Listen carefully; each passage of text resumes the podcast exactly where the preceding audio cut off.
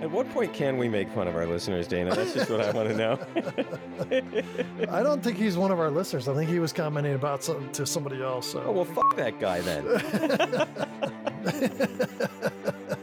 Welcome to Damn It Jim, the podcast, your weekly adventure into the fun and fascinating world of Star Trek, the original series.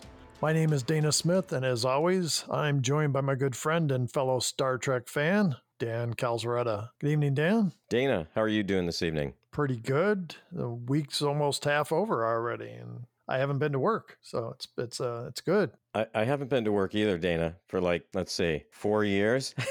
Uh, that sounds like bragging, Dan. That sounds like bragging.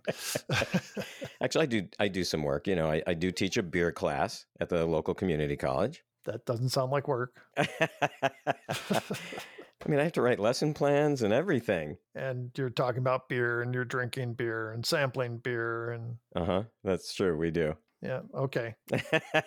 I can't do that at my job, so you should take the class. I think it'd be a lot of fun. yeah. Well, it's online, so I could. Yeah, we do a live online class and and we zoom in experts from all over the place and talk about good beer. So now you're doing self promotion for your next class.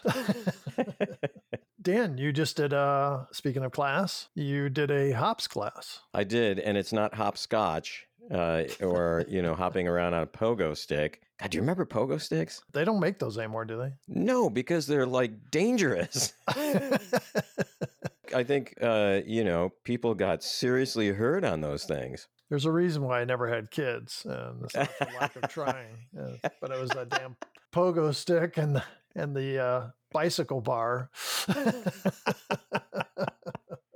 Yeah, all those things are bad. But yeah, I went to hop school. So I live in Washington State. Yakima is about two hours from here. Yakima is the largest hop growing region in the world. I'm not going to talk a lot about it because most people would find it amazingly boring. However, hops go in beer and make beer good.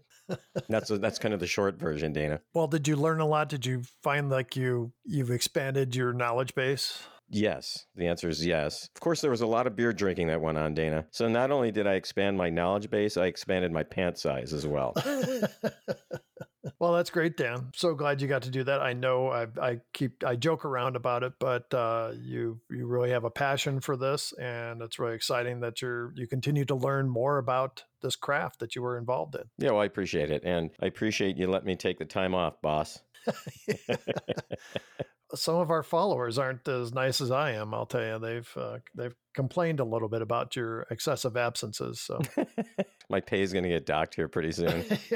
So, Dana, we had quite a few listener comments this week. You want to share some of those with us? to start with, last week's episode was a recap of season two so far, and I put up a picture, some pictures on Facebook, which were uh, an amalgamation of uh, different scenes from season two so far. Our friend Randall Mannion said in one of the photos from Amok Time, it appears Kirk encountered the same nipple munching fish as Dana did. Because that's where uh, Kirk's shirt was ripped, and it looks like it's right across his nipples that he got uh, bloodied. So Yeah, yeah. it's funny. I didn't think about that till I saw that picture and he uh, with that comment that he made. So This is why we have the best podcast listeners in the world, Dana. they pay attention to the details. So That's true. Somebody needs to in this. So in regards to our question, what's the best Star Trek series? We did hear uh, through Facebook uh, from Pam McClung. She says if the original series hadn't been so good, then none of the rest of the franchises would have existed. For me, it's the very best, the heart of all Star Trek that was to come. Seth Mackey said, I love all Trek, but some stand out right from the crowd. Right now, DS9 and SNW, which is Strange New Worlds, rank 1 and 1A in my book. TOS is awesome, but it's also a product of its era, which is an era where racism and misogyny were not only common, but widely accepted. Totally true, Dana. We've mentioned that. Paul Carey said modern Trek is like the android of Roger Korby saying to Christine, It's still him. He's still the original, and we all know it's not. Yeah, I like the way he put that. That was really, really good. Great analogy. Philip McMullen said TOS first, NG and DS9 tied for second, Voyager third. Too bad they stopped making Star Trek after Enterprise. It's a darn shame. Finally, Chris Decker said Uh, nothing compares to TOS. I did not dislike Next Gen, and the first three or four seasons of DS9. I even wrote an episode of DS9, lost it long time ago, but the idea was good, even if the script writing was pretty weak. Dan, I can't wait to talk about the phone messages, but did we get an email? We did. Uh, we got an email from Eric, and he said, First, I want to congratulate you both on a wonderful podcast. The banter and rapport between you both is always entertaining, and there's never a dull moment, even when both of you often segue into a topic that has absolutely nothing to do with Star Trek. I don't know what he's talking about, David. That never happens. By the way, is it too late to nickname Dan the Rambler? His theme song could be Ramblin' Man. I don't ramble, do I? Anyway, I listen while I work, and I have averaged three to four episodes per day. Oof, I don't think I could do that, Dana. he then goes on to say, My background and knowledge of Star Trek is limited, having mostly only seen the original films and a few episodes. Oddly enough, my first exposure, if you will, to Star Trek was the novelty song Star Trekkin' by The Firm. Having listened to your podcast, I'm excited to check out the entire original series. Keep up the great work. Thanks for that email, Eric. And Dana, here's a bit of that song, Star Trekkin' by The Firm. You cannot change the laws of physics. Laws of physics. Laws of physics. You cannot change the laws of physics. Laws of physics, Jim. Oh, we come in peace. Shoot to kill, shoot to kill, shoot to kill. We come in peace. Shoot to kill. It's worse than that. He's dead, Jim. Dead, Jim. Dead, Jim. It's worse than that. He's dead, Jim. Dead, Jim. Dead. Well, it's life, Jim, but not as we know it. Not as we know it. Not as we know it. It's life, Jim, but not as we know it. Not as we know it, Captain.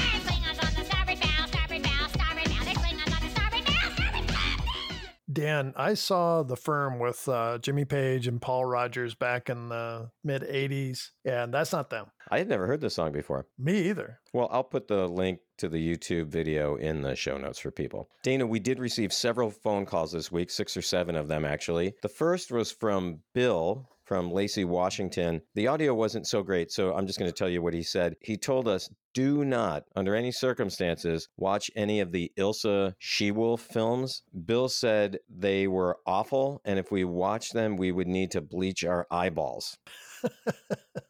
Uh, he's got no idea the things that you and I have seen over our years, so uh, might seem pretty tame to us. I don't know. Maybe. I know, but he yeah, he was he was pretty clear about that. Next, we heard from Lou from Canada. He called about the episode A Piece of the Action. If you recall, Dana, in that episode, we warned people about listening in their cars as it was dangerous for some people. Here's what Lou had to say. I should point out I don't uh, have a car anymore. There's no danger of me having any uh, any accidents. I am I'm on my couch doing that, and I should point out without pants. I don't think you should read anything into that, but uh, accidents can still happen. so I think we need another PSA announcement about uh, listening to us on your couch without pants on. That was funny though. Yeah, at least need a PSA announcement for us that we don't need to find out that people are sitting on their couch without pants on. Zach O'Donnell, he wins the award, Dana, for calling us the most times in a row. He called us four times in a row, but it was only because he had like maybe forgotten a little something to say in the previous phone call. And so it was really great. And he told us that he almost had another kind of accident while listening to the podcast. I almost uh, fell off my treadmill during one of your podcasts because I started laughing so much when I was jogging. It's hard enough for me to jog, and I'm breathing extremely hard. And then if you try to laugh when you're doing that, that's a real problem. Sounds like we're helping him with his workout, Dan. Dana, Zach also answered the question about which iteration of Star Trek is the best, that question that you posed the other week. And this is what he said about why Star Trek, the original series, is the best. I think there are a couple of reasons, but the primary reason is it focuses on the relationship between the main characters, and that makes the show different. It's not just a science fiction show. It's a show about people working together to solve problems, and that's the primary reason why it's, uh, I think it's the best show. I agree with what he said, Dan. I think that uh, it's character driven and it's really about uh, the humanity that these characters have. A new caller, Tiny Wanda, called to also say why Star Trek, the original series, was the best series. Here's what they had to say. Hi, this is Tiny Wanda, and uh, my vote is for the original series because uh, what apparently most people don't realize is that it was not a science fiction show, but a fantasy show. And uh, also the lighting and the music and the uh, absolute absolutely wonderful, cheesy special effects. I think that's it. Thank you. Another good point, Dan. Dana, finally, our good friend Cindy from Illinois also called. Here is what she had to say. Hey, I just want to call to say that I love your podcast, and I'm sure, like many people, sometimes I love your podcast more than I love Star Trek. Keep up the good work. Love you guys. Talk to you soon. Bye. Oh, Cindy also asked us if we saw any similarities between Star Trek and the show Friends. I was never a Friends watcher. Were you, Dana? no, never really got into it. So, Cindy, no, we got no idea what you're talking about. Dana, we had more calls than we had time to put into our podcast this week. I know it's shocking, but this is the first time it happened, and it's absolutely true. But we are really appreciating everyone who calls, and please keep doing so. We love hearing from you. Once again, the number is 509 676 6298. I'll also put that in the show notes. And once again, thanks for all the calls and comments.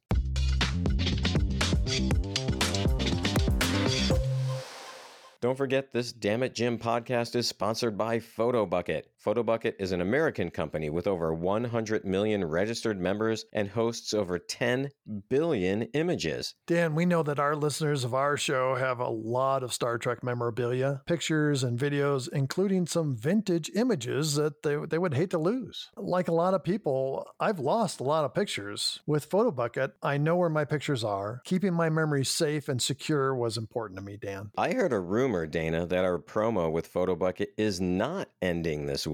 Dan, because of our growing popularity, the offer is continuing on through September and October now. What do our listeners need to do to get that free month? When you sign up for PhotoBucket, put in the code Damn It Jim, and you will receive one month free. It's that easy. So beam yourself up to PhotoBucket today and start preserving and sharing your Star Trek memories like never before. Visit photobucket.com now and unlock a universe of possibilities.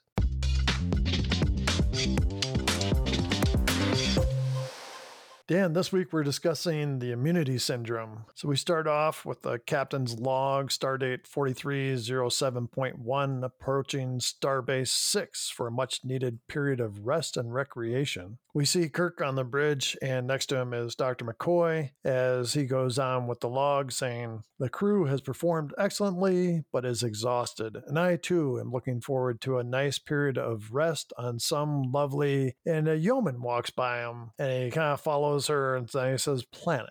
My God, Dana. I've seen this episode more than a few times in my lifetime. I never paid attention to the, how sexist that was. Wow, I was stunned. Yeah, I'd say that may be the most overtly sexist comment that we've seen since season one, even. So Uhura reports they got a call from Starbase 6 that is garbled. She says it's about the Intrepid. And McCoy comments that the Intrepid is manned only by Vulcans. Just then, Spock is over at his science station. Spock looks up. It looks like somebody goosed him. Uh, he, he just looks stunned. Kirk and McCoy go to him. McCoy asks if if Spock is in pain, and Spock says the Intrepid just died. 400 Vulcans aboard, all dead. And Uhura gets through to Starbase 6, and the voice from Starbase 6 orders the Enterprise to go directly to the Gamma 7A system in Sector 39J. They state that they have lost all contact with the Intrepid. As they lay in a course for the Gamma 7A system, Chekov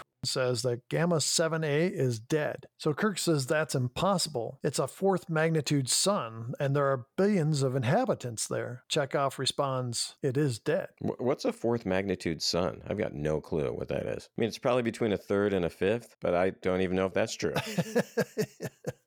the brightest stars in our, sky, in our sky are first magnitude, and the very dimmest stars visible to the eye alone are sixth magnitude. So, second magnitude is modestly bright, but it's fainter than a first magnitude star, and a fifth magnitude star is pretty faint. so, what magnitude was this one again? I've already forgotten.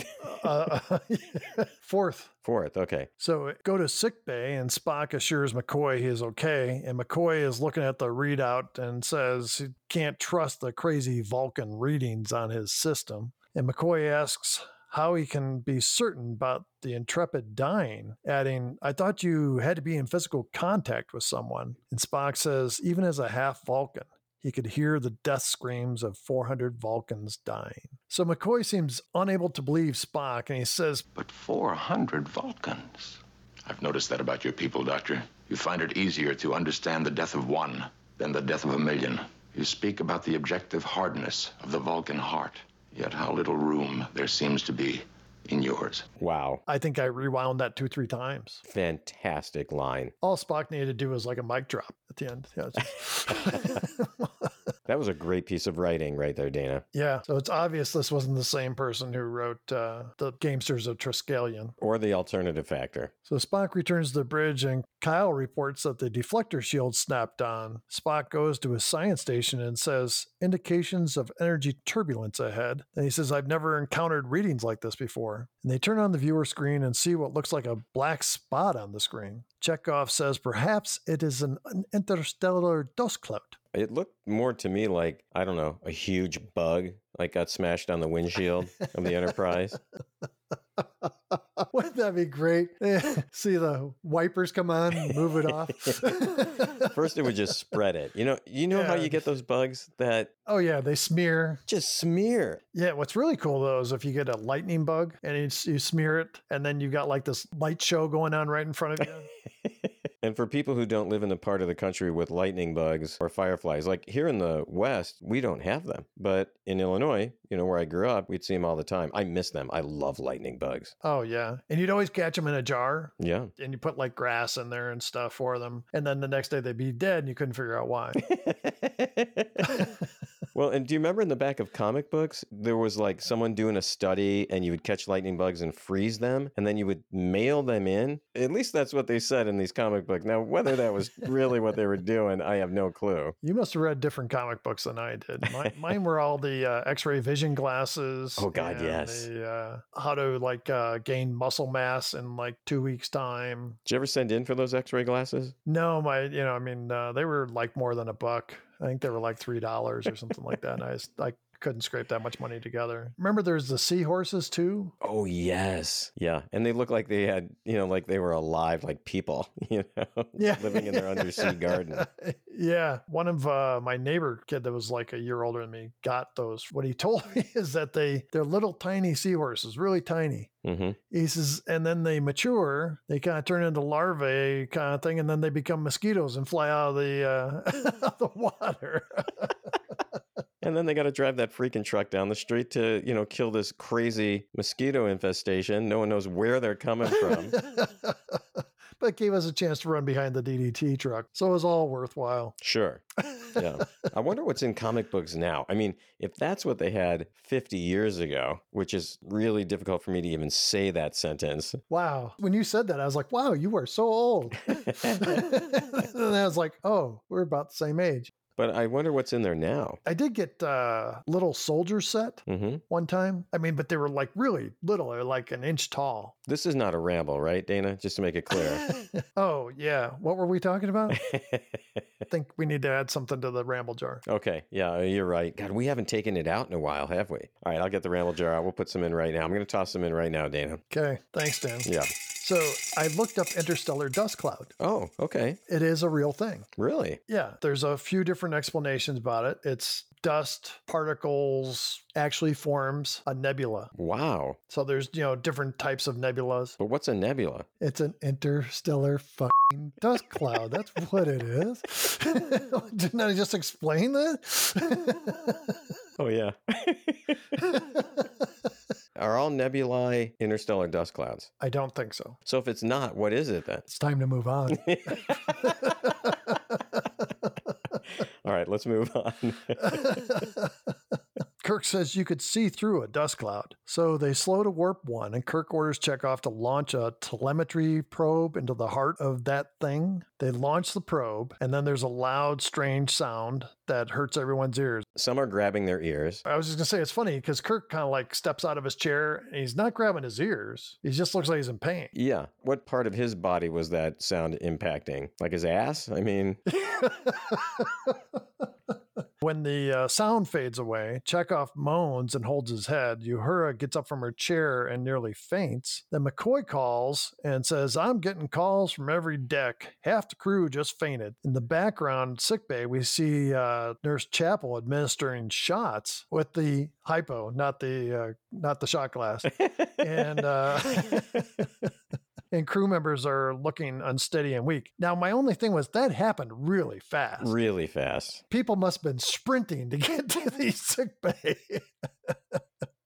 By the way, sorry, another ramble. When you were in like second grade, did they do like group immunizations at your school? yeah. The reason I ask is because they used like a gun. It totally reminded me of kind of like the Star Trek thing. I mean, it hurt. Was that the polio? No, polio was on the tongue. I don't remember which one it was, Dana, but it was, you know, you'd get there, they'd have that gun thing and pull your sleeve up. Ah, the good old days.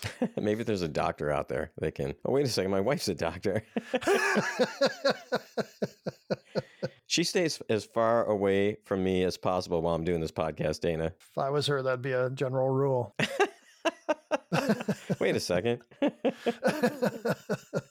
so we need to make it clear these are stimulants, right, that they're giving the crew. So Kirk goes to Spock and asks for an update on that thing. Spock says no analysis due to insufficient information. So Kirk uh, rubs his face and says he's really tired. Then he asks Spock to tell him what it is not. And Spock replies, It is not liquid, gaseous, or solid, despite the fact we cannot see through it. Okay, so that's really, really helpful. Like, that is the most Yeah. helpful description that I've heard ever. And Kirk says, That's not much help. And Spock says, It is not a galactic nebula such as a coal sack. I'm sorry, Dana. What kind of sack was it? A coal sack. Oh, not a ball sack. I think you're thinking of the uh, writer, Balzac. Yeah, which I always thought was funny whenever I had a class and you had to talk about Balzac. And I was like, mm, yeah, that professor put that in there just to use the word Balzac. Yeah, and I did not look up what a coal sack is. Yeah, well, actually, it is a dark nebula that is visible to the naked eye as a dark patch in the Milky Way. Did you know there's something called the Dark Doodad Nebula? You know, scientists run out of names. and so I'm sure, like, uh, yeah, doodad, let's call it that. I'm looking Dark Doodad because that cannot be real, right? The Dark Doodad? There is a Dark Doodad Nebula, Dana. See the things we learn on this show? Totally. So Kirk tells you her to contact Starfleet and let them know they're going to probe that thing. Sorry, Dana. She's like, what? What was that again? I know I'm tired, but can you repeat yourself? So Spock looks concerned by this idea because he looked like he'd been probed earlier.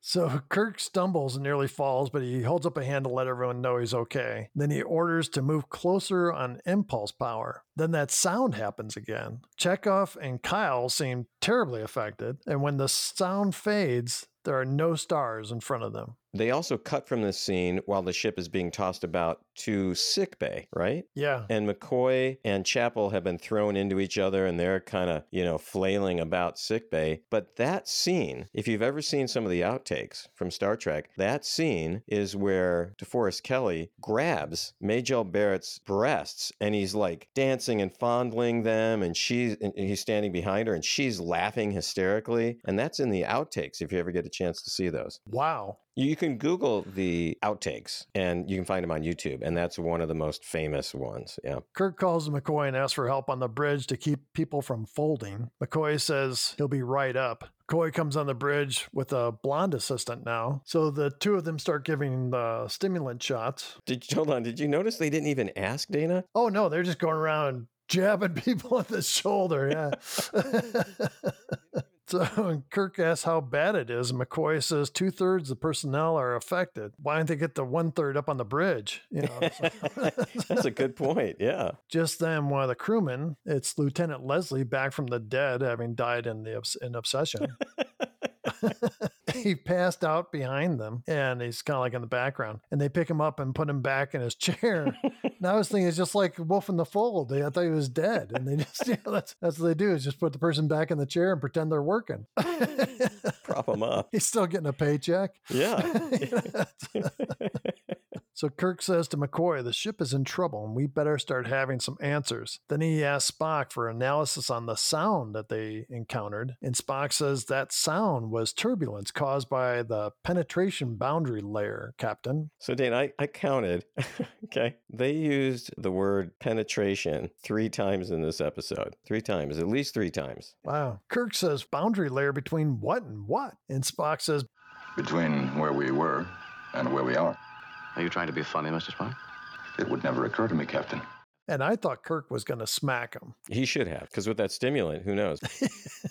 Then Kirk realizes that Spock is incapable of, of joking, and so he presses him for any ideas. And Spock says, We still have no specifics, but we seem to have entered a zone of energy which is incompatible with our living and mechanical processes. So Kirk asks for recommendations, and McCoy comes up to them and says, I have one. I recommend survival. So Kirk kind of looks at him, and McCoy walks off, and Kirk goes to the command chair and he hits a button and says, This is the captain. We're on a difficult mission, but it's not the first time. Our orders do not say stay alive or retreat. Our mission is to investigate. In other words, shut the fuck up, McCoy. If I want your opinion, I'll beat it out of you.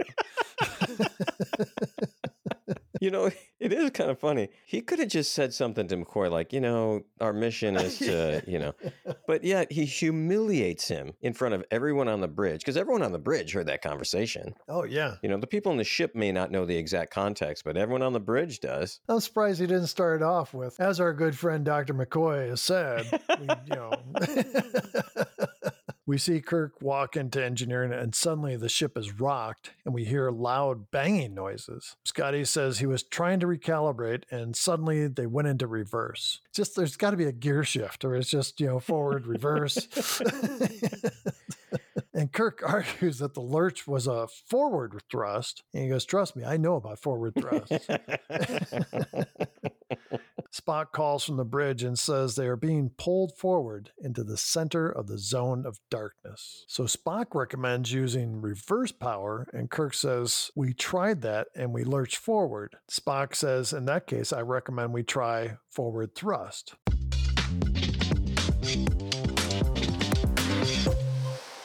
So, Dana, while the Enterprise is trying to break free of this unique entity, we wanted to remind our listeners that Photo Bucket is the one source you need for all your special images. Photo Bucket also has a print shop. You can order prints on canvas. Not only that, you can do photo albums, greeting cards, and picture enlargements. How about wall calendars? Peel and stick prints? All the above, Dan. Photo Bucket really is the one source for all your photo needs. Maybe Kirk would like to make a calendar of all those interesting aliens they've met. He would have calendars and canvas prints. He would not risk losing any of those precious images, Dana. Why would anyone risk it? Especially when PhotoBucket is offering $5 for a terabyte of storage. Kirk has met a lot of aliens. Speaking of which, what's going on in sickbay?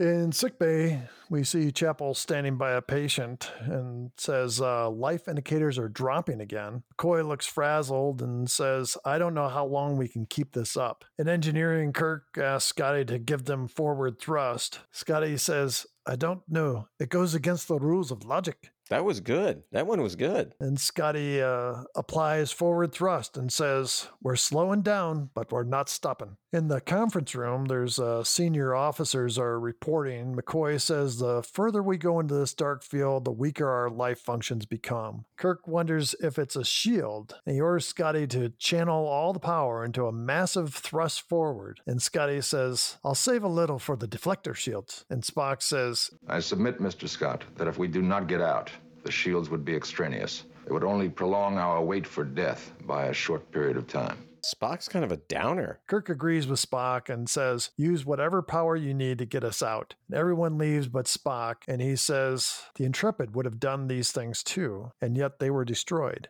He goes on to say that uh, Vulcan has never been conquered. No Vulcan can conceive of a conqueror. Dana, Spock says Vulcan was never conquered, though. You and I are on the same page here, Dan. McCoy said in an earlier episode, I think it was Conscience of the King, because it was about the drinking or something, right? Yeah, because McCoy was asking him to have a drink, and Spock said he didn't drink. And then he says, Now I know why your people were conquered. That's it, yeah. Next thing we see is Scotty working away in engineering. He calls up to the bridge and says he's ready to try it. Kirk notifies the crew of what they're trying to do. They push ahead, and the ship is rocked hard. Here's one of the times where everybody's on the bridge, McCoy and everything. McCoy looks like he's trying to do like a go go dance or something. He's just like twisting.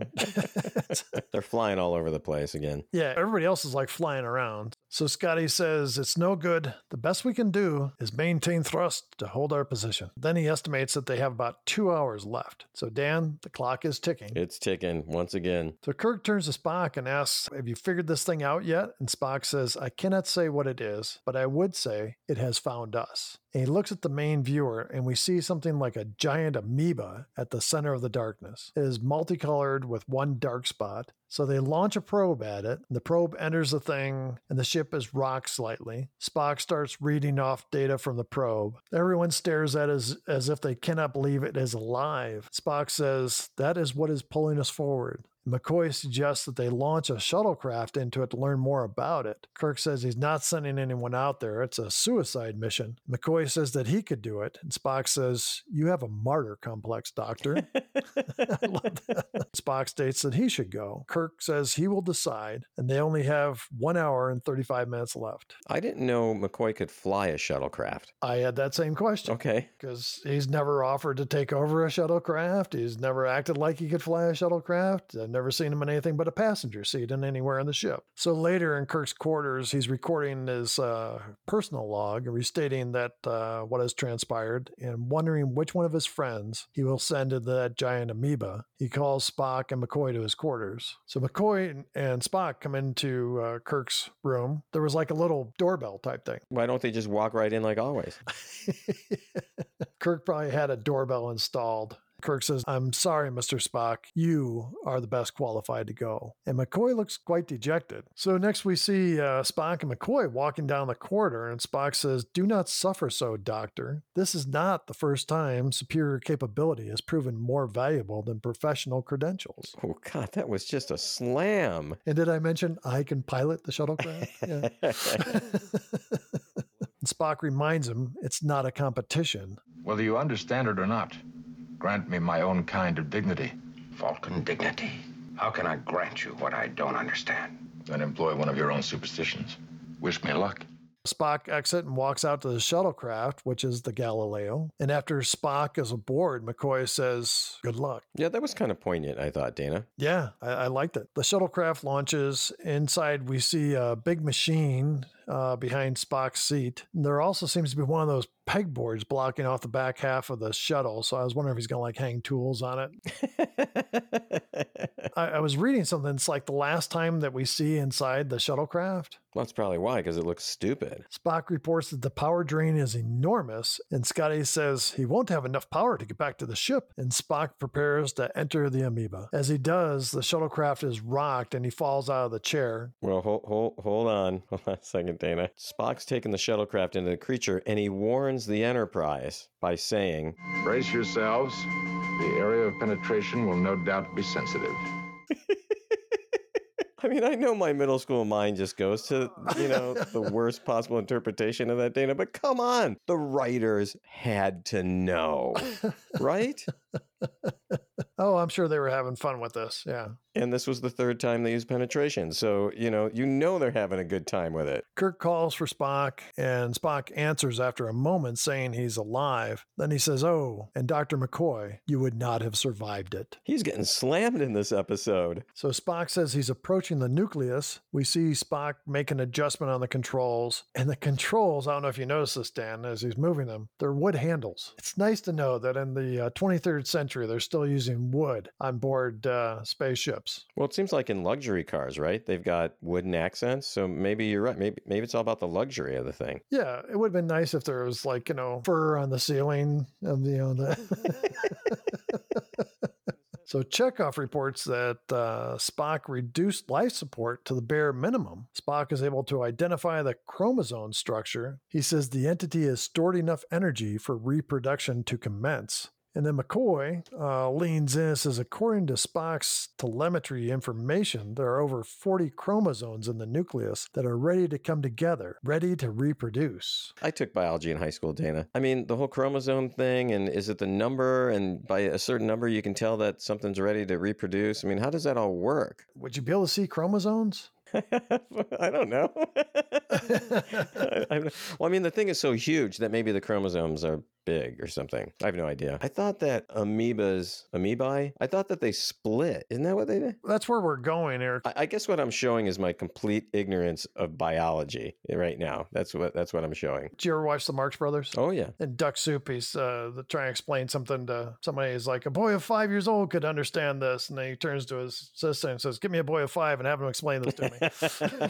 that's that's totally what I am in this situation. So Kirk says if the energy of that organism only doubles, we're dead, and everything within a light year will be defenseless. McCoy says those things will reproduce, and then there will be enough to devastate the entire galaxy. Kirk says Spock understood when he transmitted the coordinates of the chromosomes. We must destroy that organism. And I asked the question Has anyone tried communicating? I didn't hear him go, you know, hi, we're friendly. You're you just swallowed, you know, a whole sector. Maybe this is a misunderstanding. Maybe we can work it out. No. No, yeah, I mean, it's just like ah, it's a terrible thing. Let's go kill it. And and immediately they call it a virus, which, you know, is kind of a value judgment, Dana. Yeah, would you want to be called a virus? No. Yeah, see. Maybe it's hearing this and it's got its feelings hurt. Sure. Scotty reports that the pull from the organism is increasing and the power drain from our shields is getting critical. They only have a half hour left. But I do have a question. If it's the dark zone, how can we see the Enterprise in there if there's no light? I guess just a blank screen would be kind of boring to look at. It would have saved him on special effects, though.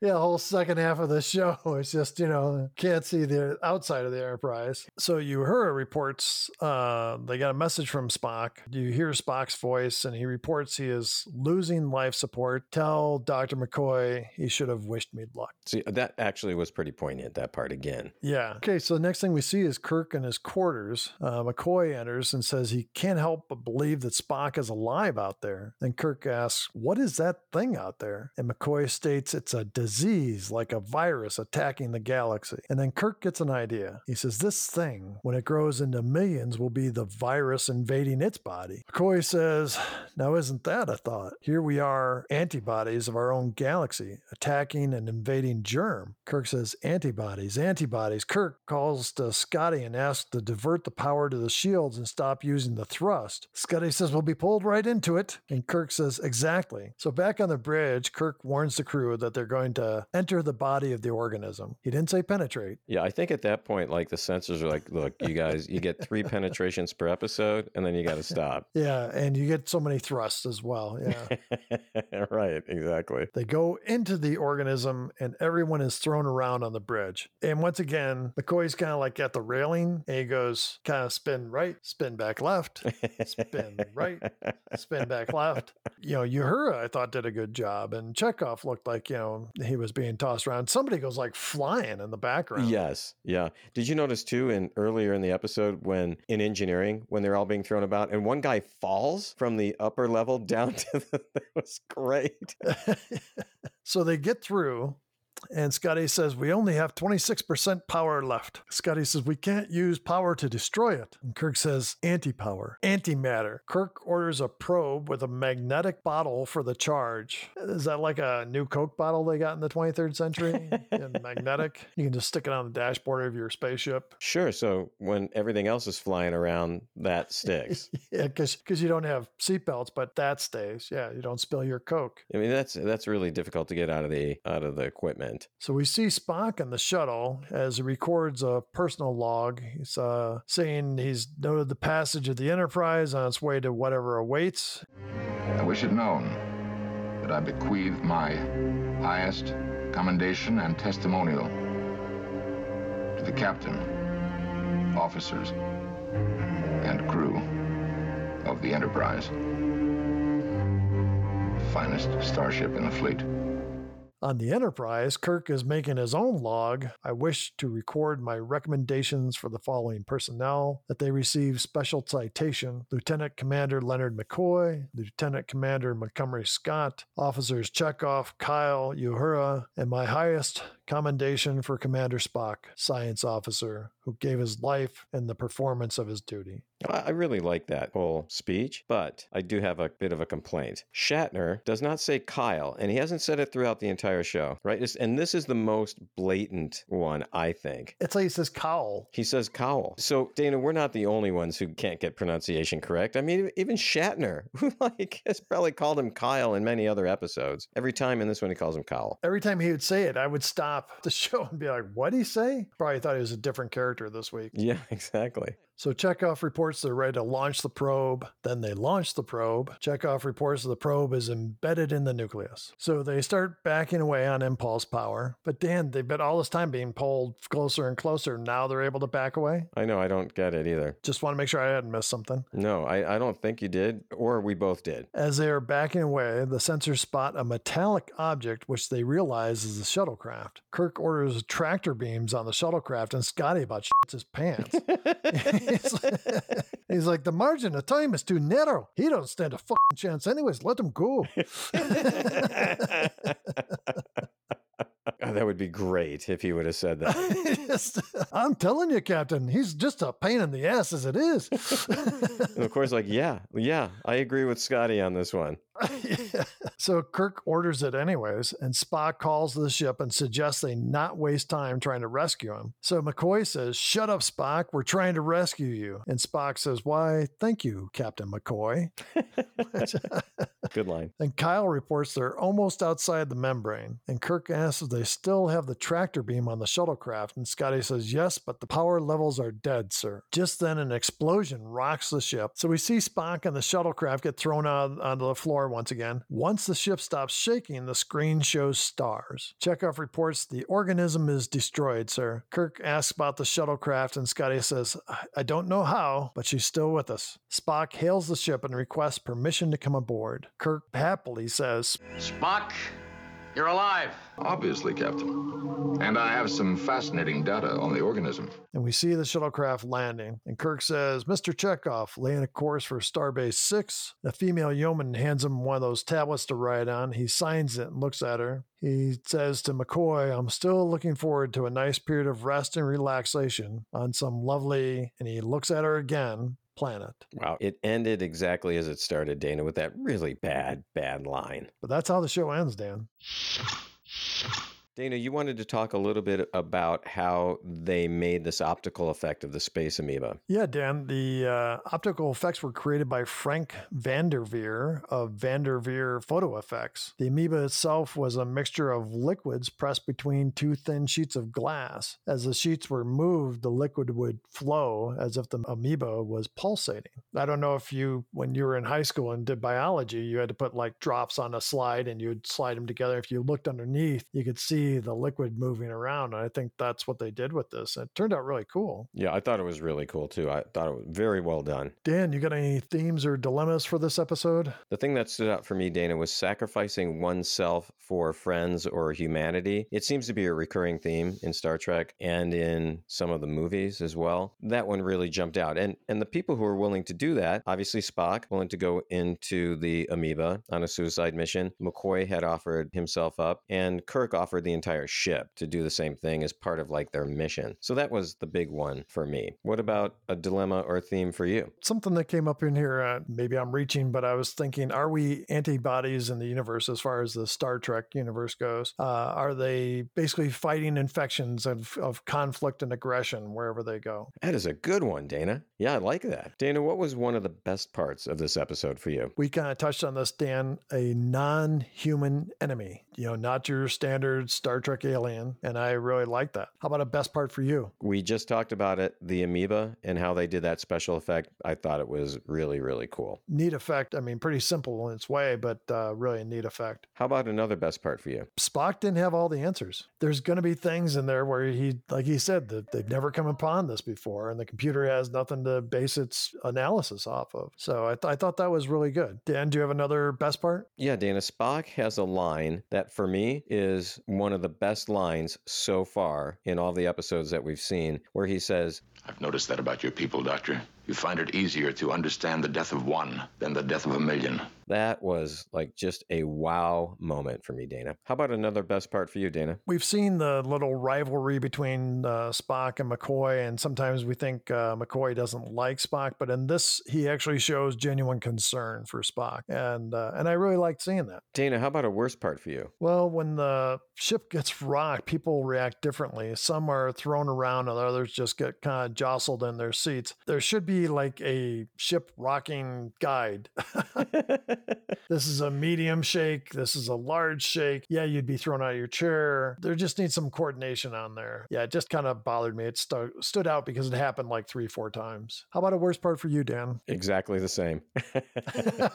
exactly the same, Dana. Yeah. How about another worst part for you? Spock was the logical choice to go into the entity. I don't know why Kirk had to spend time thinking about it. Uh, McCoy was needed on the ship. As far as I know, he's not known for piloting anything. Right. Never piloted a shuttlecraft that we've seen. Do you have another worst part, Dan? Dana, we've already mentioned this a couple times, but the opening line and the ending line of the show where Kirk is ogling a female crew member, it's just it's just so bad. Just so bad, Dana. So Dana, what happened on this day in history? Dan, this was uh, released on January 19th, 1968. The number one song in the US was Judy in Disguise by John Fred and the Playboys. The number one song in the UK was The Ballad of Bonnie and Clyde by Georgie Fame. In another site, they said it was still uh, Hello Goodbye by the Beatles. So, Dan, also on this date, uh, I've heard of these things and I, I never really read about it, but Operation Cross Tie, Project Faultless, an experiment to see if an earthquake could be triggered by detonating an underground nuclear weapon along a fault line.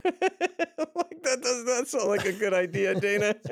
After the residents of the closest towns to the Central Nevada test site, Tonopah and Eureka, Nevada, were briefed about what to expect, an atomic bomb was detonated in Nye County at a depth of 3,200 feet. The blast, described by the Atomic Energy Commission as being one megaton, was believed to be the most powerful nuclear weapon ever exploded in, in the United States and caused upheavals and dropping to the ground in a wide area, breaking windows 87 miles away at a high school in Ely. Because of the surface damage, the test site would eventually be declared unsuitable. For like anything, forever. yeah, that's what I think unsuitable means in their subtle way. Yeah. According to reports, the next day, buildings swayed in Salt Lake City and San Francisco. The tremor caused by the blast was estimated by the University of California at Berkeley to be 6.0 on the Richter scale. That's a WTF, Dan. I mean, I'm almost speechless, you know? So, of all the ideas that these nuclear scientists would be thinking about, right? Nuclear weapon scientists, it's like, hey, we've blown up enough of these things now. Let's see if we can trigger an earthquake. That sounds fun. yeah, let's do it along a fault line and see if we can trigger it. Because what's the worst that could happen? we actually create an earthquake that actually destroys cities and towns and swallows up a whole state. My God. Do you think they paid for the damage? Yeah, no. it was a government. They're probably like, hey, that's just how it goes. Yeah, that's your tax dollars at work. Wow, I had never heard that. That is insane. Also on this date, uh, U.S. President Johnson completed the installation of a tape recording system in the cabinet room of the White House to preserve his discussions and meetings with the leaders of government departments that comprise the presidential cabinet and other advisors. Now, this is not the same recording device that was in the Oval Office that uh, Nixon used. Yeah, I wonder if they talked about the earthquake. A couple quick notes on January 22nd, Rowan and Martin's Laugh-In, which would become the number one rated television show in the United States by its second season, was launched as a weekly program on NBC. Nixon appeared on that, didn't he? Yeah. In fact, he said, sock it to me. Yeah. It didn't go well for him. John Wayne uh, appeared uh, with uh, Tiny Tim. really? What if he's related to Tiny Wanda? So, also on January 22nd, uh, Apollo 5 was launched as an unmanned mission to test the lunar module that would take two astronauts from orbit to the lunar surface and then back again for a return to Earth. The LM 2 was loaded without its landing gear into the nose cone of the Saturn 1B rocket and was sent up from Cape Kennedy at 5:48 p.m. local time.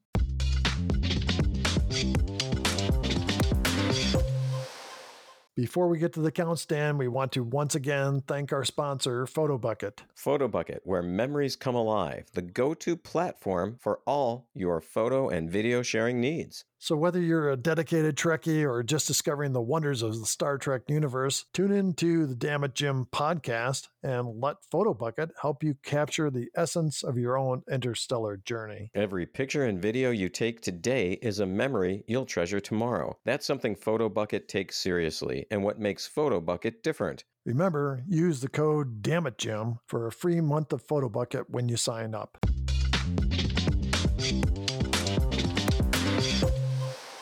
Dan, should we move on to the counts? Yeah, let's do that, Dana. What do we have for the dead crewman this week? It seems to me like all the throwing around and everything that happened, somebody had to have died on the ship. Especially that guy who fell from like the second story in engineering. Yeah. Why is that guy not dead?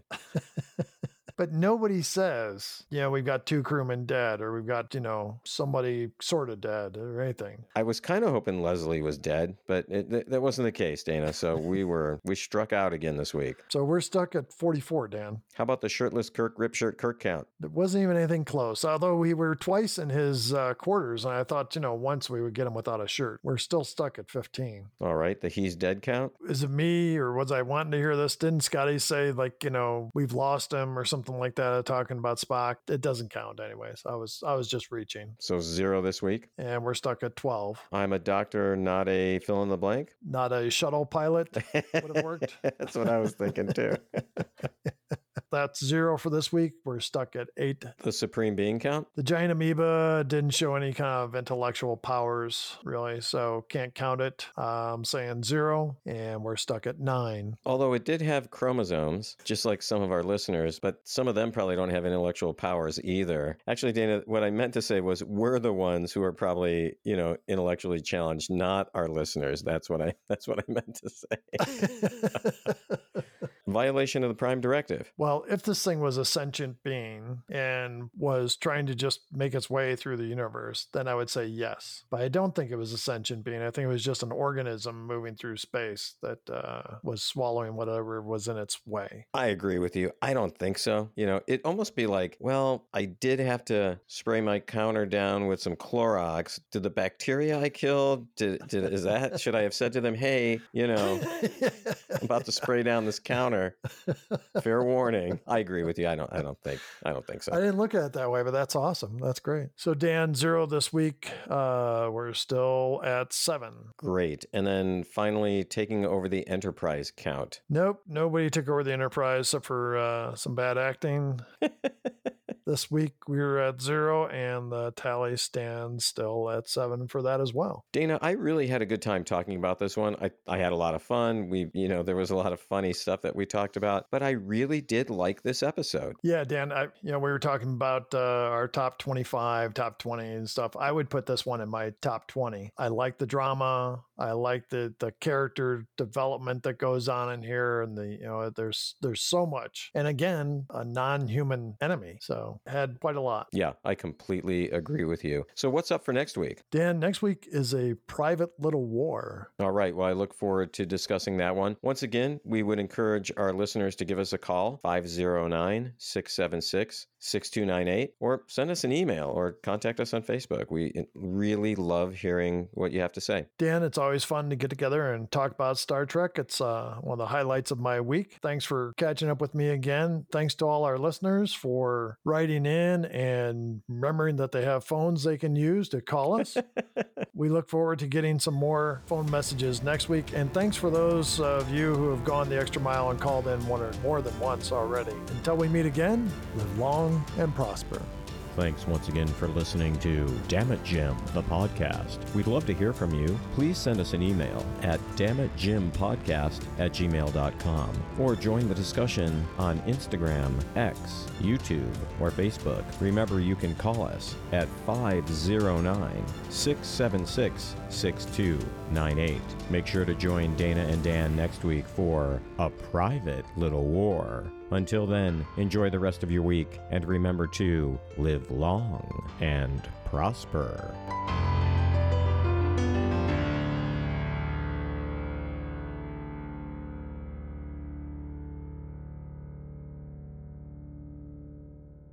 This has been a Ramble Jar production.